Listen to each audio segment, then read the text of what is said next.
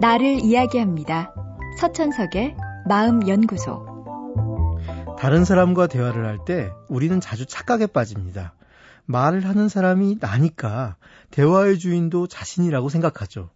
하지만 내가 말을 할 때 그 말의 주인은 내가 아닙니다.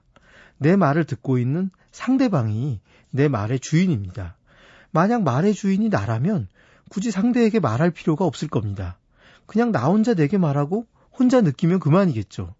하지만 우리는 상대방에게 말을 하는 순간 내 말을 상대가 알아듣고 느끼고 어떤 행동을 하길 기대합니다. 결국 상대를 향해서 상대의 어떤 변화를 기대하며 말하는 것이니 내 말의 주인은 내가 아닌 상대방인 겁니다. 따라서 말을 할 땐 상대가 내 말을 어떻게 받아들일지를 반드시 생각해야 합니다. 물론 내가 말하고 싶은 내용을 우선 생각해야겠죠. 하지만 어떤 내용이든 상대의 반응을 예상하지 않은 채 말할 거라면 차라리 골방에서 독백을 하는 편이 나을 겁니다. 간단한 예를 들어보겠습니다. 상대에게 서류 처리를 부탁하고 잘 진행되고 있는지 확인해 보고 싶습니다. 어떻게 물어봐야 할까요? 흔히 내가 부탁한 거 처리 다 됐어? 라고 묻습니다. 만약 상대가 내가 부탁한 내용을 처리하기에 이른 시간이라면 상대는 아니 라고 대답하겠죠. 그런데 아니 같은 부정적인 대답을 할 때면 우리는 자기도 모르게 상대에게 부담을 느낍니다. 크게 잘못한 것이 아님에도 왠지 미안해지고 조금 지나면 그런 미안한 감정이 들게 한 상대에게 섭섭한 마음이 듭니다. 그러다 보면 당장은 협조하지만 장기적으로는 왠지 상대가 부담스럽습니다.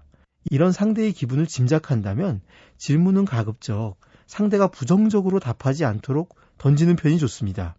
예를 들어, 내가 부탁한 거 아직 시작 못했지? 언제면 가능할까? 이런 질문에는 아니라고 답을 할 수 없는 질문이어서 상대는 큰 부담을 갖지 않습니다. 그러면서도 구체적인 시한을 말하게 하니까 일의 진행을 예측 가능할 수 있도록 도와줍니다. 우리 모두는 결국은 자기가 중심일 수밖에 없습니다. 그러면서도 다른 사람 역시 자신을 중심으로 생각한다는 걸 쉽게 잊어버립니다. 그래서 대화를 해도 서로의 접점을 찾아나가기보다는 자기가 할 말을 전달하는데 머무르고 맙니다.